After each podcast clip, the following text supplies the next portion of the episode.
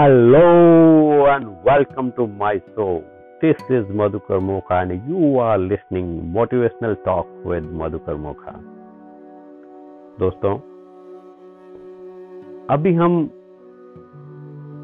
लगातार जो सुन रहे हैं हम सुन रहे हैं कि मनुष्य आत्माओं के अंदर बहुत ही शक्ति है वो शक्ति हमारे अंदर ही छुपी हुई है वो गुण वो विशेषता हमारे अंदर है हमें उसे उजागर करके बाहर लाना है, उसका यूज़ करना है, जीवन के अंदर उसको धारण करना है। तो दोस्तों, आज जिस शक्ति के ऊपर अपन बात करेंगे, वो है विस्तार को वापिस छोटा करने की शक्ति। हम जो फैला देते हैं ना, उसको वापिस कैसे उसको संकीर्ण करके, उसको छोटा करके उस शक्ति का यूज़ लिया जाए? दोस्तों एक बात बताइए। आजकल आपने सब घरों में देखे होंगे कि कई लोग फैंगसुई की जो क्रिस्टल वाले कछुए होते हैं उसको रखते हैं द्वार में घर में कहीं पे रखना है कोई पानी में रखता है। हाँ कहीं कहीं तो आजकल तो अंगूठिया भी बहुत बिकती है कछुए वाली अंगूठिया। ठीक है। और कई लोग आ, रियल में भी रख लेते हैं।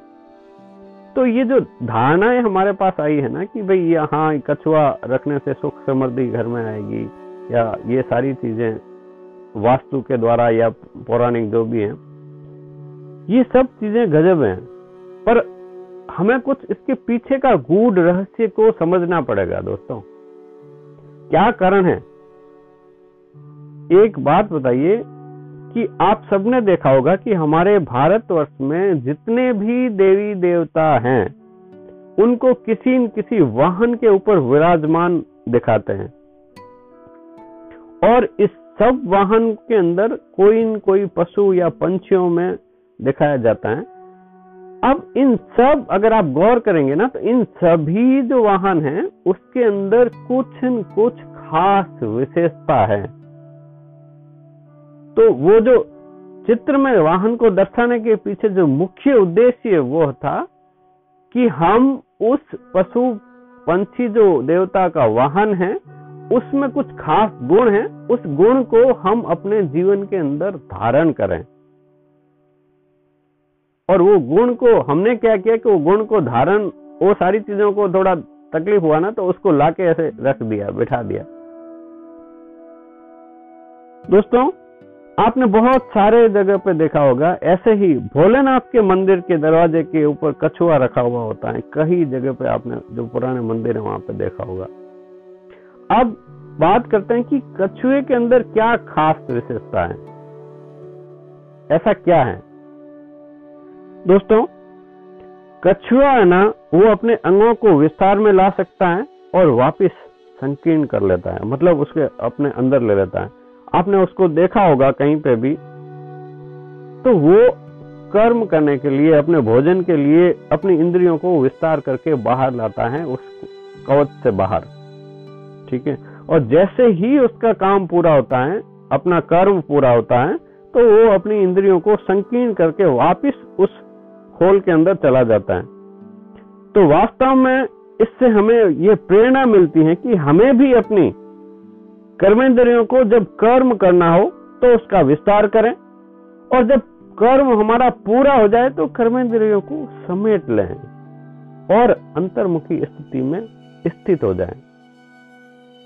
क्योंकि जब भी कोई ऐसा खतरा हो का आभास हो तो उससे डिटेच होके हम उससे निपट सकते हैं। समझदारी के यूज़ लेके।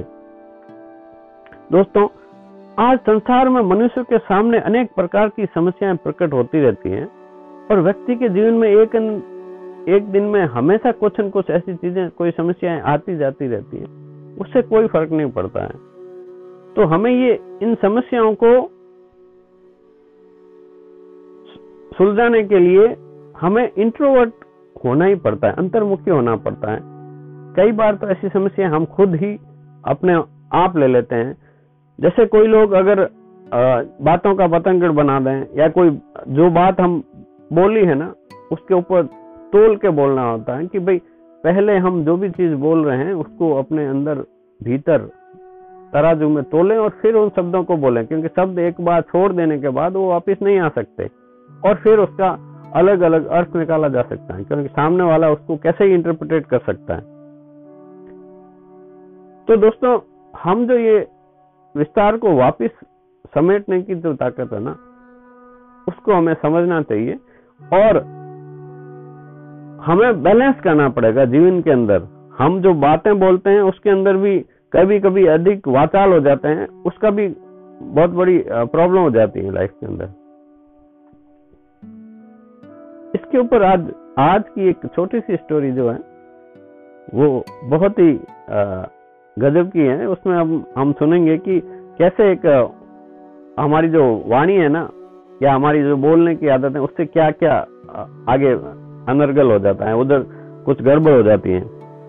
दोस्तों, हुआ इस प्रकार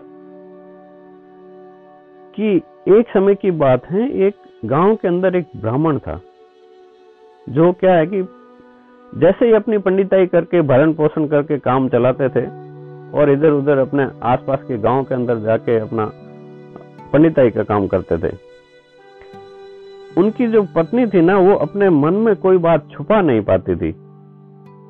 वो किसी न किसी के सामने वो बात निकाल ही देती थी हमेशा। एक दिन क्या हुआ कि ब्राह्मण ने रोजी के लिए शहर जाने की इच्छा जताई तो ब्राह्मणी ने हाँ से हाँ मिला दी और अगली सुबह ब्राह्मण महाराज को भोजन की व्यवस्था करके और उन्हें विदा कर दिया। चलते चलते एक छायादार जगह पे दोपहर का वक्त था। तेज धूप थी तो एक पेड़ के नीचे महाराज रुके और अपनी भोजन की पोटली खोली और उसे भोजन करने के लिए तैयारी की। जैसे ही क्या हुआ कि एक टुकड़ा ही मुँह में डाला, अचानक से क्या हुआ, उस वृक्ष के ऊपर एक बगुला बैठा था और उसके मुँह में एक कोई कीड़ा था और वो उसके मुँह से छिटक के सीधा का सीधा महाराज की जो भोजन की जो पोटली थी ना, उसके ऊपर आके गिर गया। ब्राह्मण महाराज थे, पंडित जी थे, उन्होंने मन ही मन में कहा, राम राम, छी छी। ये तो अनर्थ हो गया, सारा भोजन मेरा अपवित्र हो गया, अब मैं भी अशुद्ध हो गया, मुझे तो अब घर लौटना पड़ेगा। तो वो वापिस अपने घर गए कि भाई अब घर जाके वापिस से अपना नहा धो के तो कल निकलूँगा। पति को घर आया और देख के पंडित ताई ने, पत्नी ने तो प्रश्नों की झड़ी लगा दी। पंडित जी ने बहुत टालने की कोशिश की किंतु ब्राह्मणी की जिद के आगे वो तो हार गए। पर उससे वचन लिया कि उसकी बत, जो बात उन्होंने बताई है वो आगे किसी को नहीं कहेगी। ब्राह्मणी ने भी वादा किया कि मैं आप मुझे बताए तो सही हुआ क्या है? आप मैं किसी को भी नहीं बताऊँगी। तो पंडित जी ने जो घटना हुई उसके बारे में उसे बता दिया कि भाई ऐसे ऐसे हुआ मेरे साथ फिर क्या था? पंडित जी तो अगले दिन सुबह चले गए वापस, और पंडितानी उसके बाद कुएँ पे पानी भरने गई। अब बात रहती। ये तो संभव ही नहीं है। उन्होंने तुरंत जो पनियारी पानी लेने आई थी, उसके साथ में वो अपनी वो बात बता दी, और उसको भी बोल दिया कि तुम आगे बताना मत। हुआ ये था कि पंडित जी है ना, कल जा रहे थे शहर तो जाते जाते वो भोजन कर रहे थे ना तो भोजन में बगुले के मुख से कीड़ा गिर गया और वो वापस आए घर पे और ऐसे बोले कि, राम राम थी थी बहुत ही अनर्थ हो गया ये सारी चीज़ें करके, ऐसी घटना हुई और आज गए वापस। तो फिर क्या था? बात तो आगे फैलनी थी। जो महिला वहाँ सुन के गई, इस बार उसने थोड़ा सा उसके अंदर और मिर्च मसाला लगाना ही है। तो उसने जाके अपनी सहेली से बोला अरे सुना। तूने सुना क्या? कल पंडित जी के मुख के अंदर है ना एक बुगला घुस गया था और गजब हो गया। यह बात उसने उस सहेली ने सुनी और उसने दूसरी सहेली को इस प्रकार कहा कि बड़े आश्चर्य की बात है। पंडित जी के मुँह में तो बुगले आते हैं जाते हैं आते हैं जाते हैं। ऐसे ऐसे पंडित जी हैं अप, अपने। दोस्तों बात और फिर आगे बढ़ती गई। धीरे धीरे आसपास के गाँव में भी ये फैल गई कि पंडित जी तो अपने गाँव के बहुत ही करिश्मा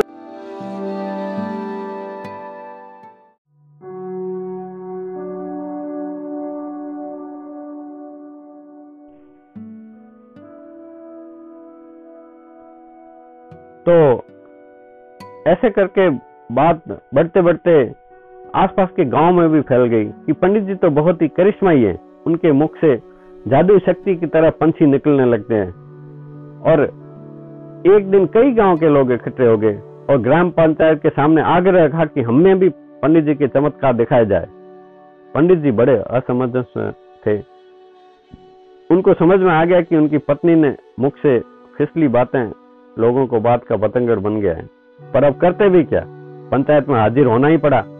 उन्होंने पीछा छुड़ाने के लिए एक युक्ति लगाई और डर दिखाया कि ये बात सब सही है। पर अब जो भी मेरे मुख से निकलते हुए पंछी को देखेगा, उसके पंख जैसे ही देखेगा तो वो पंछी बन जाएगा। यह सुनकर सभी के होश उड़ गए और सभी वहाँ से भाग खड़े हुए।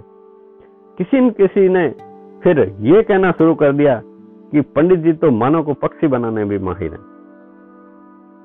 कहने का भाव यह है दोस्तों कि कोई भी बात का विस्तार बहुत ही जल्दी हो जाता है। बात क्या से क्या बन जाती है? कहीं कभी कभी तो वह बात का बतंगर भी बन, बनकर व्यक्ति को मुसीबतें खड़ी कर देता है। इसलिए अब के समय के अनुसार जितना बातों के विस्तार में जाएँगे, उतनी ही तकलीफें बढ़ेगी। जितना किसी बात का सार लिया जाता है, यानी कम से कम शब्दों का प्रयोग रखा जाता है, उतना ही अच्छा है। तो दोस्तों, हमें भी कछुए से ये सीखना है। कछुए को जो गुण है उसको जीवन में धारण करने हैं कि हमें विस्तार को समेटने की शक्ति हमारे अंदर डेवलप हो। हम हमारे कर्म करें खूब सारे और वापस अपने आप को समेट के अंतर्मुखी हो जाएँ। इसी के साथ कल फिर मिलते हैं दोस्तों। तब तक के लिए हँसते रहें, मुस्कुराते रहें, खुश रहें। जय हिंद, जय भारत।